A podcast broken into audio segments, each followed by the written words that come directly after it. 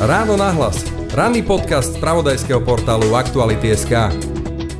Putinová agresia voči Ukrajine a niekdajší najvyššie postavený Slovak v štruktúrách NATO. Čo môže ukončiť vojnu? Je jadrový narratív odstrašovacím manévrom či reálnou možnosťou? A vojenské dodávky západu možnou zámienkou na globálny konflikt či totálnu vojnu? Nakoľko veriť najnovším deklaráciám Moskvy o pripravenosti na diplomatické riešenia? Témy pre generála vo výslužbe Pavla Macka. Počúvate ráno náhlas, moje meno je Jaroslav Barborák. Počúvate podcast Ráno na hlas. Získajte štýl a pohodlie za polovicu. Nová edícia Play od Hyundai prináša atraktívne čierne doplnky a skvelú výbavu. Modely i30, Bayon a Tucson môžete mať teraz s vyhrievaným volantom a sedadlami, inteligentným kľúčom či zatmavenými oknami. Spoznajte všetky výhody Hyundai Play na www.autopolis.sk alebo v predajni Autopolis na Panonskej, na Boroch alebo na novej prevádzke na Račianskej 155A.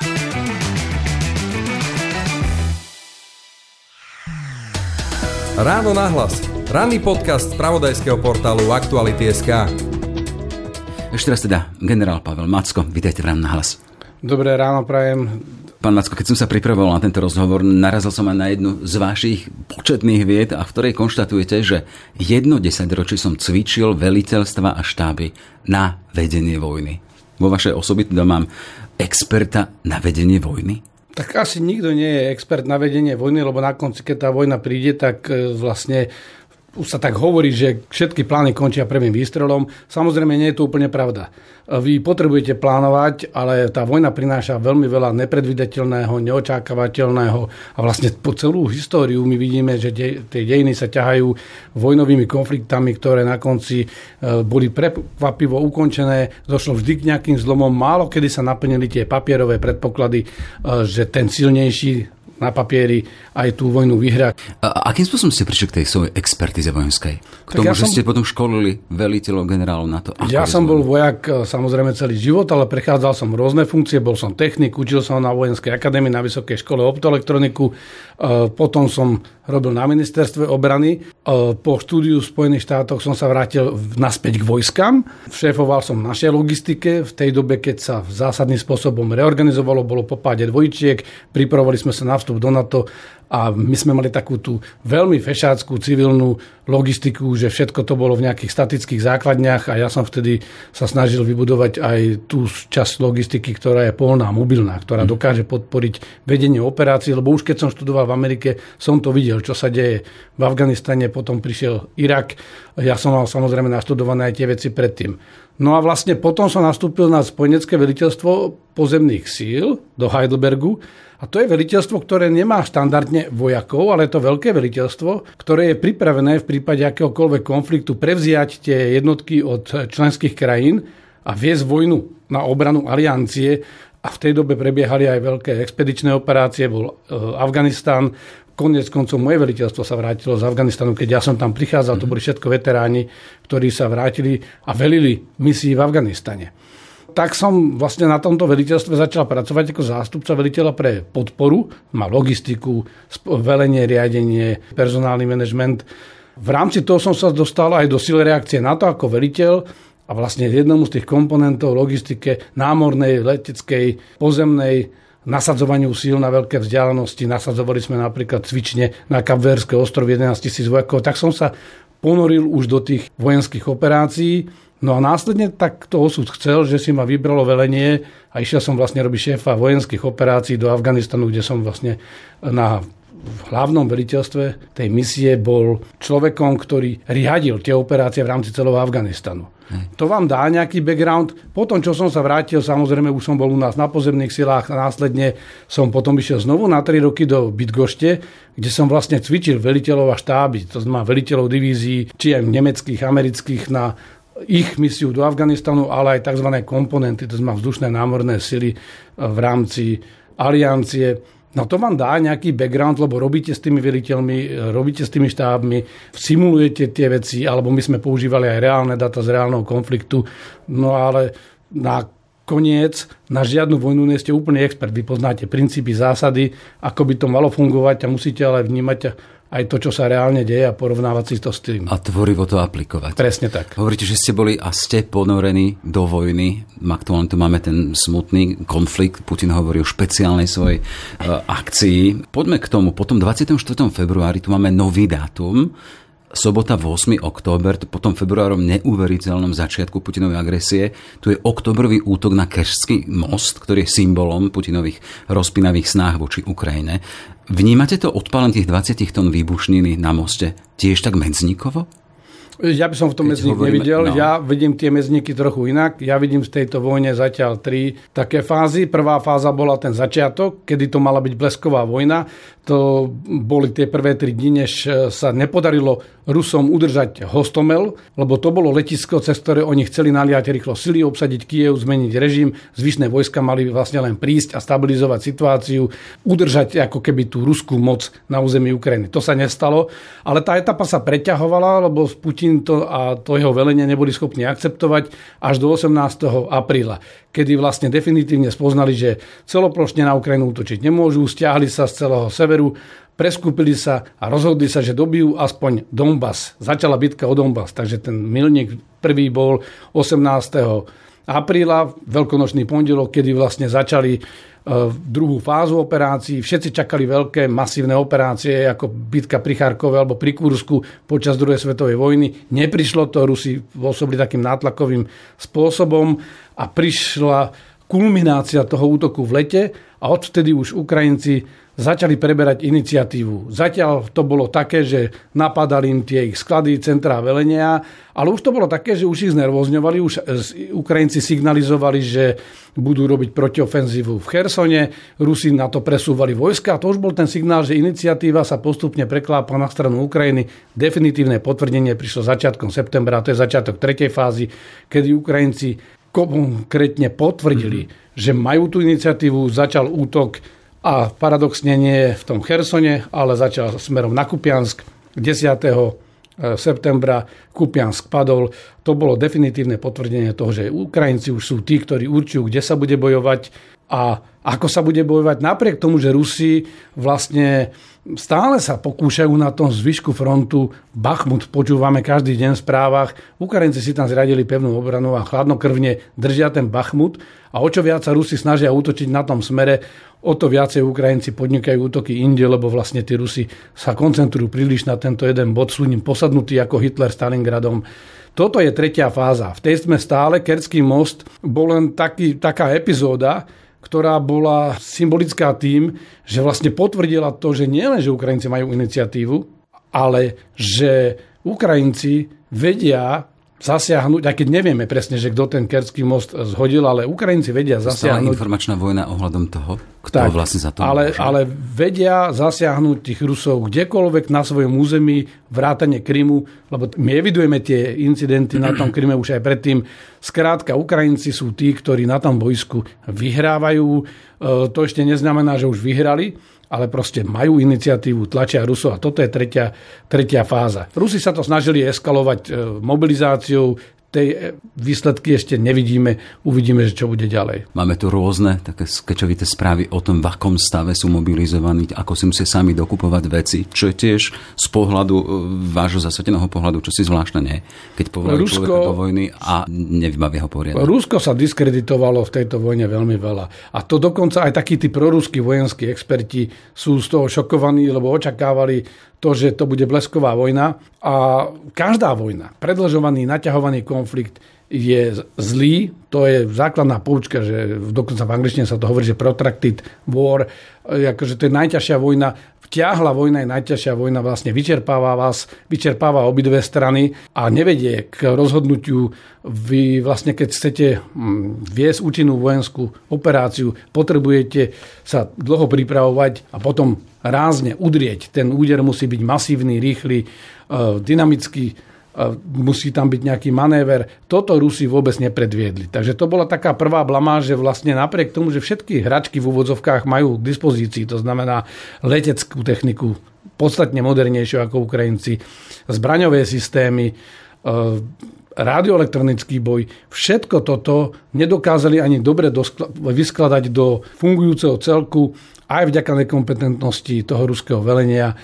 A výsledkom je to, že vlastne veľmoc si nechce pripustiť, že prehráva so súperom, ktorého považovala za slabého súpera, ktorého podceňovala tu tá vôľa Ukrajincov, podporená samozrejme aj reálnymi zručnosťami na boisku, jednoznačne víťazia. Ale predsa len ten Krčský most je takým medzníkom, keď sa vrátili tie tapetové útoky na ukrajinské mesta. Rakety idú na desiatky ukrajinských miest, máme tam deklarované ciele, tie vojenské, vojenská infraštruktúra a e, elektrárne ale tie reálne ciele sú aj ciele civilné, že máme tam desiatky zranených, desiatky mŕtvych v zábery bôm, ktoré, alebo raky, ktoré dopadli aj nedaleko detských ihrisk. A tu sa chcem spýtať, ten Kerčský most v úvodzokách, symbol Putinov, nevrátil v podstate Rusko nejakým spôsobom do hry v tom zmysle teda, že je tu zasa hráčom, ktorý útočí na celú Ukrajinu? Nie tak celkom. Putin to síce takto komunikuje, ale ja som riadil tie operácie, no. ako sme to spomínali.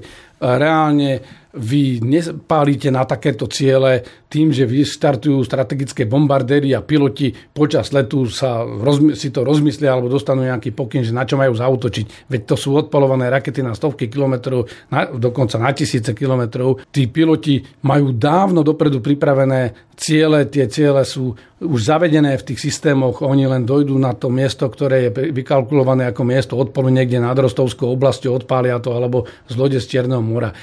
To znamená, že dokonca aj tie ciele, ktoré teraz Rusi ostrelujú, boli s vysokou pravdepodobnosťou rozpracované a schválené ešte pred tým Kerským mostom, lebo za, za taký krátky časový úsek sa to urobiť nedá. Ja si pamätám rôzne misie, ktoré boli vo svete. To vždy trvá nejakú dobu, že vy si musíte pripraviť ten tzv. target folder alebo ten súbor cieľov, prebieha tam schvalovací proces. V tomto prípade, čo my vidíme, to je ani nie, že medzník. Rusi skrátka reagujú na to, že nedarí sa im na tom boisku, začali mobilizovať. Mobilizácia je dosť sporná, e, neprebieha tak, ako by mala. E, to ste naznačili aj vy, tie informácie máme. Po druhé, bude trvať mesiace, až vytvoria nejaké nové jednotky, ktoré budú mať aký taký výcvik a pokúsia sa ich zasadiť na boisko. Medzi tým Ukrajinci pokračujú v protiofenzíve. Vytvárajú si predpoklady, aby vôbec tie státisíce zmobilizovaných vojakov nepustili na to boisko.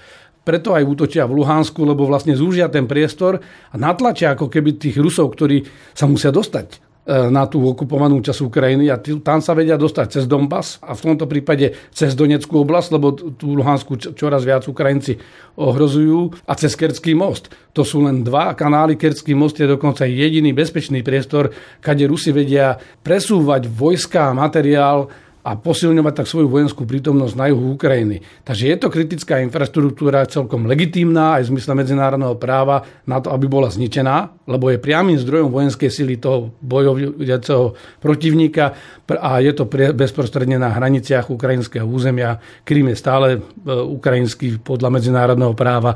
Majú právo ho zničiť. Oni by mali právo dokonca ničiť aj základne, z ktorých je vedený útok na Ukrajinu v Bielorusku, ale samozrejme sú prirodzene zdržanliví, nechcú zbytočne eskalovať. Čiže vy sa aj prikláte k tomu teda, že za tým útokom na Krtský most naozaj sú Ukrajinci. To len v poznámke. Ja by som nechcel špekulovať o tom, že kto to čo urobil, ale pozerám sa na to, že je to absolútne logické. Ja som takýto útok predpokladal, lebo ak chcú Ukrajinci vyhrať, ale a vyhrať znamená vytlačiť ruské vojska zo svojho územia, nie poraziť Rusko, tak musia niečo urobiť s tým Kerským mostom, lebo to je vlastne zdroj sily tej e, ruskej ofenzívy a zároveň je to achilová peta tých ukrajinských síl, lebo to je priestor, na ktorý nemajú dosah. Takže je úplne logické, že takému mostu sa má niečo stať, že ako sa k tomu dospelo, to ukáže čas ale ja som to predpokladal, že do Vianoc určite príde k nejakému útoku na takýto most, lebo to je jediný spôsob, ako e, zo strany Ukrajiny zastaviť ten nekontrolovaný prílek vojsk bez ohľadu na to, ako sú dobre vycvičené alebo, vyba- alebo nedobre vycvičené. Ale vrátim sa k tomu.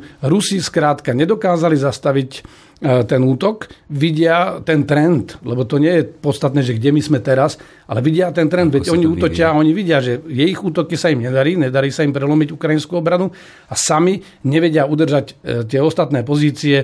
Ukrajinci sú veľmi blízko Novokach, Novej Kachovky alebo Novokachovky. To je priehrada, od ktorej už ide severokrímsky kanál, ktorý mimochodom zásobuje vodou Krym ten kanál Ukrajinci budú možno v priebehu pár dní schopní ohroziť alebo zastaviť ten tok vody cez tento kanál, to bude mať opäť vplyv na Krym. Takže Rusi veľmi dobre vidia, že ako sa situácia vyvíja, začali mobilizovať, mysleli si, že to aj odstraší, odradí všetkých, nestalo sa tak. Začali teraz tieto masívne útoky na civilnú infraštruktúru opäť absolútne nelegitímne. Lebo tu elektrárne... Spýtať, tu sa chcem spýtať na to. Je to, počúvate, je to, je to plánované, že útoky na civilné ciele, alebo to, čo sú nepodarené v zacielení tých rakiet? Lebo to je bol rozdiel jednoznačne sú to plánované útoky. Mm-hmm. Rusi systematicky ničia infraštruktúru. E, tie ciele, že zničia možno jedno z jeden z 20 cieľov, že bolo nejaké riaditeľstvo SBU, tej, tej bezpečnostnej služby ukrajinskej, e, vôbec neospravedlňuje tie ciele. Oni veľmi systematicky útočia na elektrárne, tepelné, e, alebo teda tie teplárne a elektrorozvodné zariadenia. A ten dôvod je jednoduchý poškodiť čo najviac ľudí. Tam nejde o to, že by chceli zabiť čo najviac ľudí. Zatiaľ v tomto štádiu Rusi nie sú, to by zrejme, keby použili tie iné zbranie, ale v tomto okamžiku ide o to, že vy keď zničíte tieto elektrárne, zasiahnete 100 tisíce, milióny ľudí, ktorým vypnete elektriku, ktorým bude zima v zime, chcete vytvoriť vlastne psychologický efekt, že tí ľudia budú vlastne pod tlakom a taká viera toho Putina je, že vlastne týmto budú tlačiť na tú svoju vládu, aby sa vzdala. No ale dosiahnu presný opak. Ten efekt bude presne opačný. A je to úplne paradoxné, že prezident Putin nám pri vyhlasovaní anexie hovoril v príhovore o tom, že ako vlastne spojenci bombardovali v Nemecku a že to vlastne nebolo na zlomenie e, protivníka, ale že to bolo na zastrašenie ZSSR. Aj po takomto bombardovaní, ktoré naozaj bolo kontroverzné v druhej svetovej vojne, to bolo tie veľké bombardovania ako Dráždeny a podobne, aj preto je v ženevských konvenciách jasne zavedené, že aké ciele sú legitímne, aké nie sú. Toto, čo momentálne Rusko ostreluje 90% nelegitímnych cieľov a povedali to úradníci OSN, nie ja, že sú to vojnové zločiny. Hej. Toto, ten jeho postup, Putinov postup zmobilizoval svet a vieme teda, aktuálne tu máme už aj rezolúciu OSN o jeho anexi, ktorá to ostro odsudzuje. Ale ešte sa vrátim k tomu, sú to aj výpočty, teda, že len pondelkový raketový útok mal Moskvu vys od 400 do 700 miliónov miliónov e, dolárov, nakoľko ten jeho režim má na takéto masívne útoky a dokedy možno očakávať, teda, lebo to predsa len tie zásoby nie sú nevyčerpateľné, tiež sú obmedzené. Keď takto počítate vy, vojaci, vidíte, že dokedy takýmto spôsobom môže Putinovo vojsko ísť ďalej? Sklamem všetkých, ale no. ešte dlho. Ešte dlho. O, ešte dlho. On má veľmi sa znižujúce zásoby tých najnovších raket ako Kaliber, alebo Iskander, tam je ten odhad, že už je pod 40% tých pôvodných zásob. Rusi vystrelali viac ako 3000, takmer 4000 rakiet rôzneho typu na ukrajinské územie, takže táto stovka je veľké číslo, ale nie je to ohlušujúce číslo. Je to ohlušujúce v tých, tých sumách, teda 400 až 700 miliónov. Ale to je všetko, čo dolárov. už Rusko investovalo tak. do svojho arzenálu, to je arzenál, ktorý tu 10 ročia oni skladovali, chystali si ho Momentálne, čo my vidíme, je, že Rusi vyťahujú aj tie staršie zbranie. Je to úplne pochopiteľné. To je signál čoho?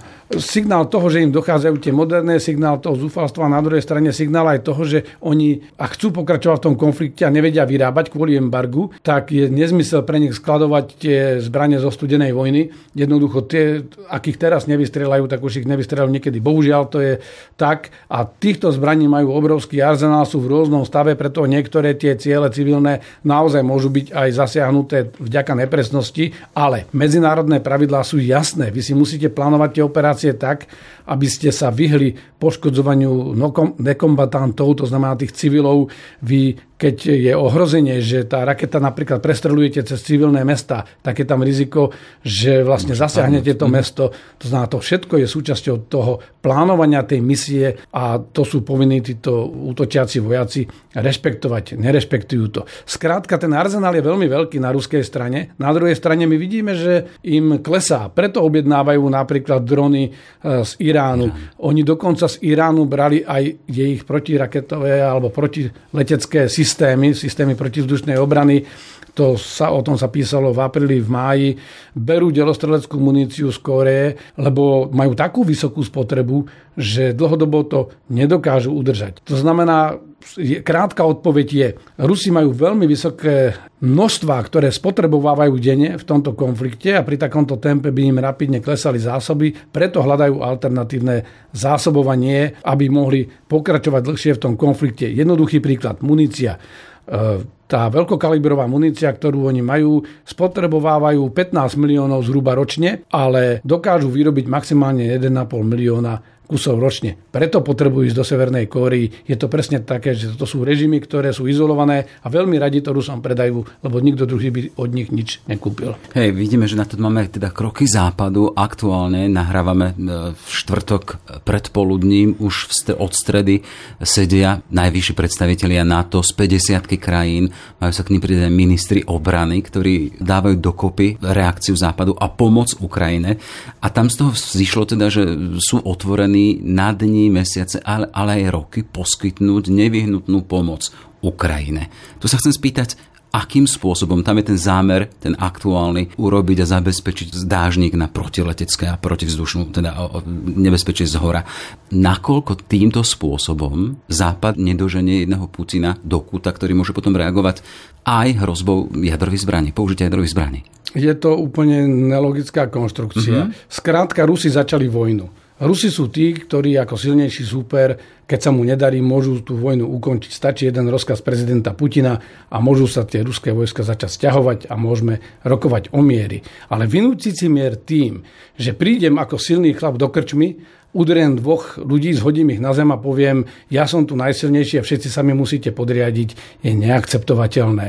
A v tomto medzinárodnom meritku Putin skrátka eskaluje a naozaj už mu veľa nástrojov na tú ďalšiu eskaláciu nezostáva, takže on sa vyhráža, ale predstavme si ten svet, že naozaj by takto fungovali medzinárodné pomery, že hoci ktorá krajina, a Rusko nie je jediná mocnosť na svete, sa rozhodne, že si zoberie kus územia zo svojich susedov vojenskou silou a vyhráža sa celému svetu, že ak mi to nedáte, použijem jadrové zbranie. Hej, ale tu, keď sa vrátime, vidíme teda, že Putin stojí na čele mnoho miliónového národa a z toho národa sa mu nikto zatiaľ nepostavil takým spôsobom, aby na, toho, na tú kritiku dál samotný. Uh, urobil to, že anektoval časť Ukrajiny a svet stojí teda znepokojený s tým, že to odsudzuje, ale nerobí nič viac, nedokáže urobiť nič viac, lebo bojí sa Putina a jeho jadrových zbraní? Bohužiaľ je to tak, ale práve tu je ten priestor na to, že vyslať jasný signál a myslím si, že toto teraz, čo vidíme, je ten jasný signál, nie len to hlasovanie v, v valnom zhromaždení OSN, ale vlastne to, čo sa deje, lebo aj G7 prislúbila, to nie je len NATO, to nie je len západná Európa, tam sú aj ďalšie krajiny, aj Japonsko, ostatní pomáhajú proste e, Ukrajine, lebo je tu jasný signál, že ako náhle by sme dopustili e, Rusko aby vyhralo v takomto konflikte, tak by to znamenalo totálny rozvrat medzinárodného poriadku, medzinárodného systému. Vlastne ocitli by sme sa naozaj v globálnom konflikte, lebo začali by si každý robiť, čo chce.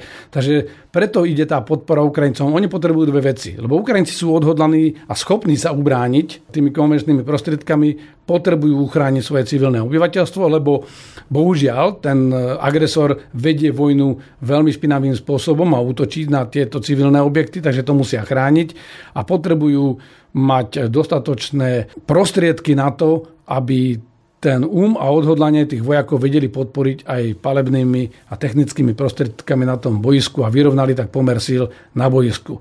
To je všetko smerujúce k tomu, aby Rusi dostali jasný signál, že v tejto vojne nemôžete vyhrať a je čas si sadnúť za rokovací stôl a baviť sa o mierovom urovnaní toho konfliktu. Lebo na konci tohto konfliktu príde mier, ale ten mier musí byť taký, ktorý je akceptovateľný a relatívne výhodný, relatívne je dôležité slovo, pre obidve strany. Nemôže byť mier nastolený tým, že agresor obsadí čas krajiny a potom povie, že ja som teraz pripravený viesť mier, toto anektujem, a o tom zvyšku sa budeme baviť a za 3 roky vlastne bude pokračovať, lebo treba povedať tú kaskádu, ako to išlo. Na začiatku milénia prezident Putin hovoril, že uznáva Ukrajinu vo všetkých svojich hraniciach, že to je nemené a pevné. Potom prišla anexia Krymu, kde najprv e, nepriznal vôbec účasť na tom, povedal, že to bolo spontánne konanie miestneho obyvateľstva. potom povedal, že tam mali zelených mužikov, nakoniec sa pochválil o pár mesiacov neskôr, že to obsadili zámerne, že vlastne to bol brilantný manéver, že bez jediného výstrelu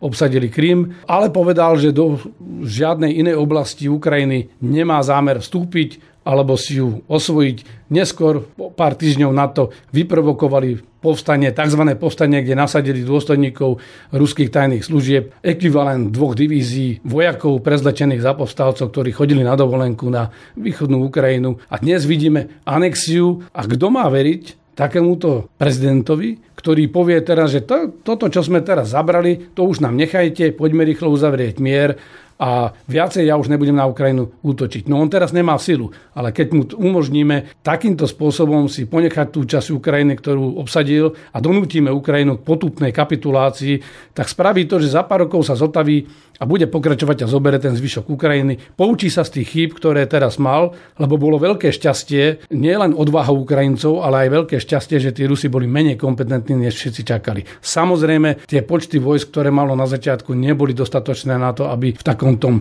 priamom boji tú Ukrajinu obsadilo. Naozaj očakával to, že nebude veľký odpor. Skrátka je to neakceptovateľný spôsob. Je možnosť dosiahnuť mier, ale ten sa dá dosiahnuť len následovne. Poprvé, eh, Rusi okamžite ohlásia zastavenie palby. Po druhé, budú signalizovať, e, že sa stiahujú z toho územia. Po tretie, Rusia a Ukrajinci sa stretnú na medzinárodnej mierovej konferencii sponzorovanej medzinárodným spoločenstvom, či už OSN alebo ďalšími hráčmi. A po štvrté, Rusku bude predstavený jasný plán, za akých podmienok sa môže vrátiť na svetové pódium, či už v oblasti obchodu alebo politiky, ale to bude znamenať aj obnovenie obchodných stykov za predpokladu, že Rusko ale bude sa aj podielať v rámci tohto na rekonštrukcii vojnu zničenej Ukrajiny. v tomto kontexte ako vnímate tie vyjadrenia, ktoré prišli, teda nahrávame štvrtok do poludnia v, v noci, válne zhromaždenie jednoznačne odsudilo anexiu e, tých území Putinom. 143 krajín podporilo Ukrajinu, s Rusmi zostali len 4 krajiny, Bielorusko, Nikaragua, Severná Korea Sýria.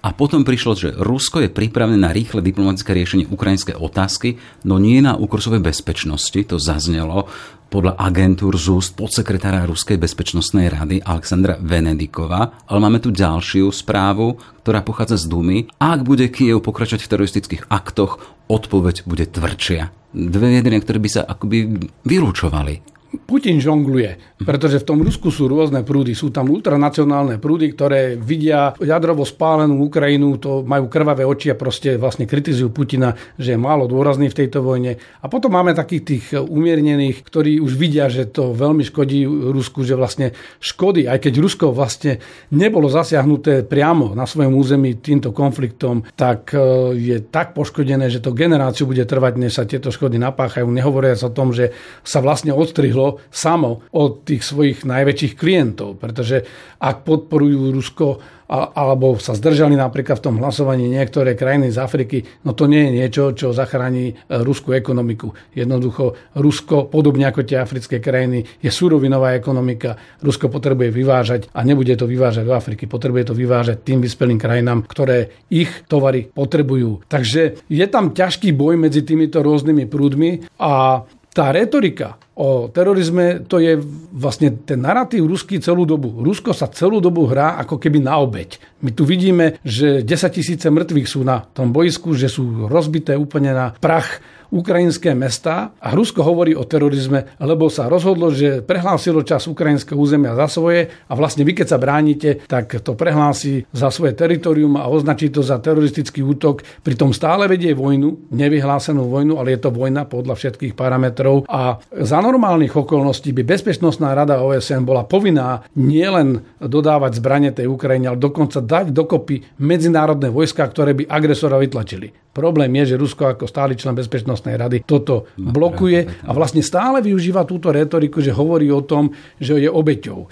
Pritom my vieme, že v Lani už v lete začalo ruskú ekonomickú vojnu voči západu. Začalo sa hrať s energiami, potom začalo nasúvať vojska k hraniciam, potom cvičilo, dalo ultimátum. A toto je neustála retorika Ruska, ktorá je živená aj takými priaznivcami Ruska aj v tom západnom svete, kde sa vlastne hovorí, veď im ustúpme, veď oni sú vlastne v práve. Nie, nie je to pravda. Jednoducho, ak Rusko malo problém, bolo možné rokovať, ale Rusko aj tým ultimátom, ktoré dalo 15. decembra, nedalo vôbec priestor na rokovanie, lebo to bolo, že buď alebo, že buď sa vzdáte máte svoje slobody, buď budete akceptovať, že Rusko bude siahať až po odru, lebo bude to veľké Rusko, ktoré bude na hraniciach Ukrajiny, ale naša sféra vplyvu bude siahať aj do Strednej Európy a tam sa všetko bude diať podľa nášho scenára. To je niečo, čo je nereálne, na to Rusko nemá výtlak. Ale keď dáme do kontextu, teda sme v kontexte toho riešenia tej krízy, hovoríme o tom, že zaznela z ruskej strany aj pripravenosť na diplomatické riešenie a tam sa hovorí o rýchlom diplomatickom riešení. V štvrtok sa stretáva v Astane s Erdoganom, prezidentom Turecka Vladimír Putin s tým teda, že Turecko sa stavia do roli akosi sprostredkovateľa. Keď budeme už vysielať tento podcast, bude jasné, aké sú závery tohto stretnutia, ale má tam padnúť aj ponuka na sprostredkovanie.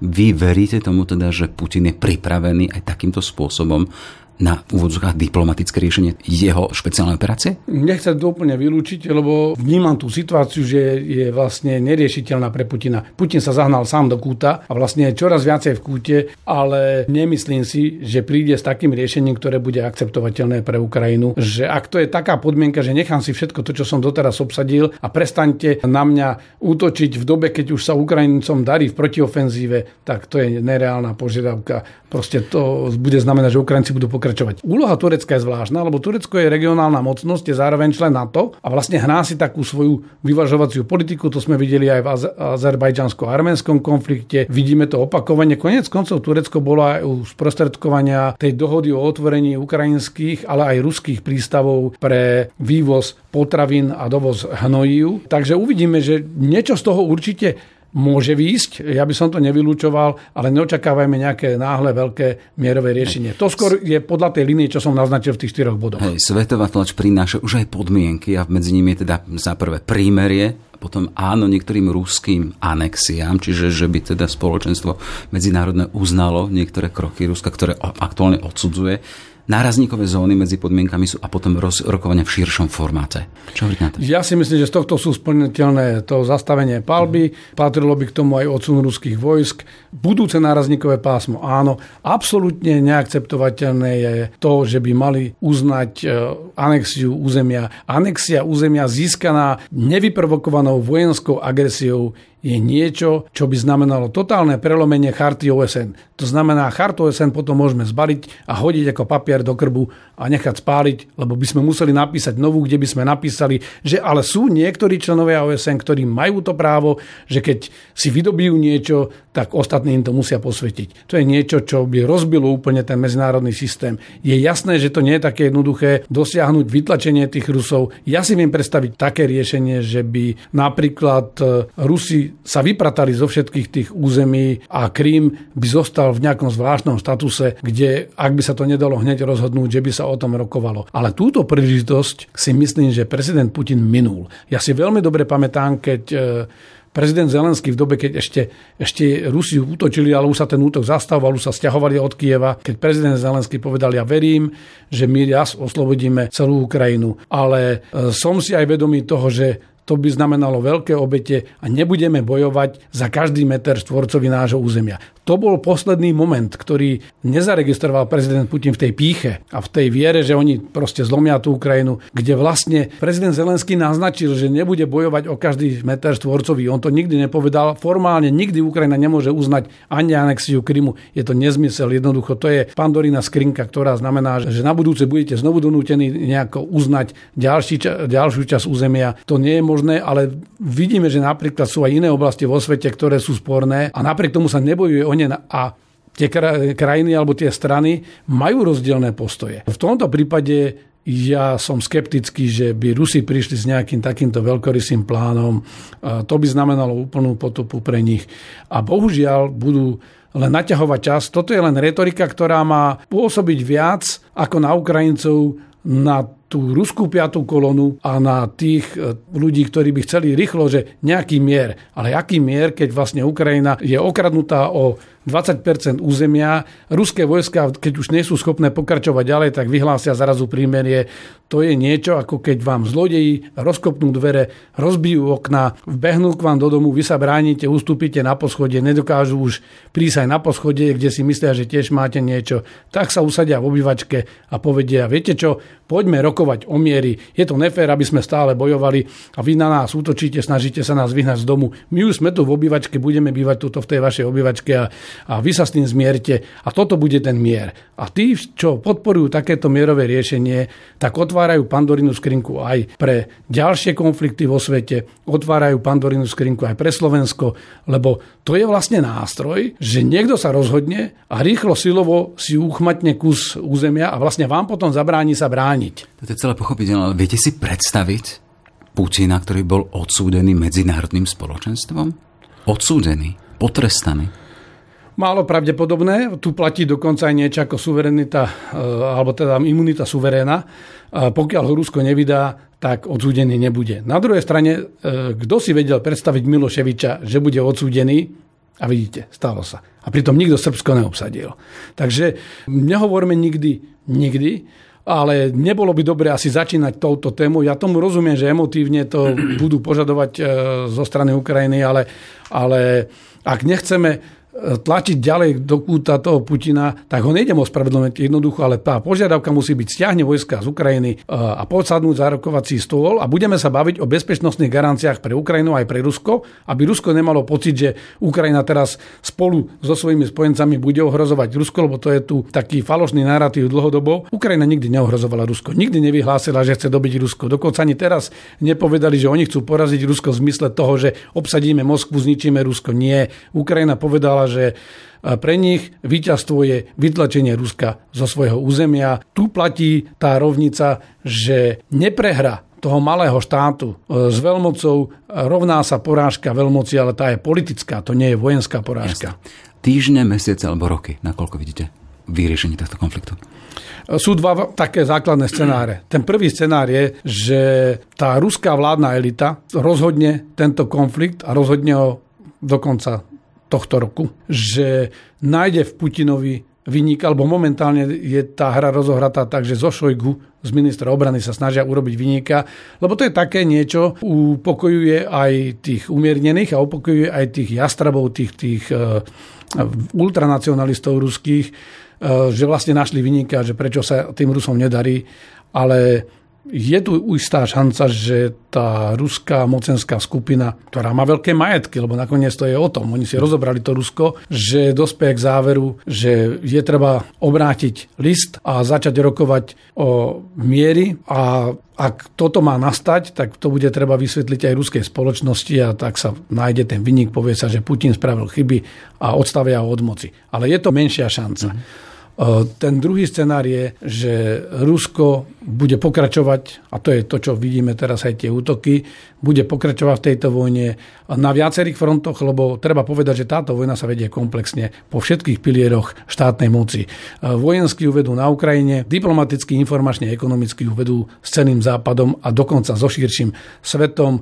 Oni vedú proti nám ekonomickú vojnu, vedú informačnú, ale tá informačná je aj taká, že snažia sa získať aj priaznivcov v tom okolitom svete. My to vidíme, že majú u nás aj politických priaznivcov, majú to aj v iných krajinách a vlastne stále sa snažia robiť také alternatívne možnosti, že tak zjednodušujú celý tento konflikt na to, že no ale chcete ešte viacej eskalovať, chcete mať ešte drahšie energie, chcete mrznúť, tak e, pokračujte, dodávajte zbranie Ukrajincom, pomáhajte im, alebo môžeme nastoliť mier hneď. Vy budete mať e, lacné energie, vy nemusíte posielať zbranie na Ukrajinu a my budeme mať kus Ukrajiny, bude to mier za našich podmienok. To je veľmi falošná hra, skrátka, to sme si už vysvetľovali, že nedá sa na takúto hru pristúpiť. Je to pandorina skrinka, ktorú netreba otvárať. Rusko bude pokračovať celé mesiace, ak sa nestane ten prvý scenár a dovtedy, dokiaľ nepríde na úplnú hranu eskalácie a dospeje k záveru, že ďalej už nedokáže pokračovať, že to odhodlanie toho medzinárodného spoločenstva je príliš silné a že vlastne nemá inú možnosť, než uznať, že na Ukrajine neúspelo. To neznamená katastrofu pre Rusko. Rusko sa bude musieť skonsolidovať. Ale je treba k tomu aj z tej druhej strany ten signál, že sú tu podmienky, ak uznáte svoju prehru na Ukrajine a vypracujete sa odtiaľ preč, sú tu podmienky, za akých sa vieme znovu baviť a neodpustíme vám to, ale samozrejme nemôžeme nemôžeme ani žiť s tým, že vás dlhodobo budeme držať v tom kúte. Skrátka dáme jasné pravidlá, za akých sa viete vrátiť do medzinárodného spoločenstva, ale musí tam byť aj jasné riešenie a garancie pre Ukrajinu a pre jej bezpečnosť a aj podiel na rekonstrukciu Ukrajiny. Konštatuje Pavel Macko, generál vo výslužbe. Ďakujem za váš čas. Prajem príjemný deň, ďakujem za pozvanie. Všetky podcasty z pravodajského portálu Aktuality.sk nájdete na Spotify a v ďalších podcastových aplikáciách.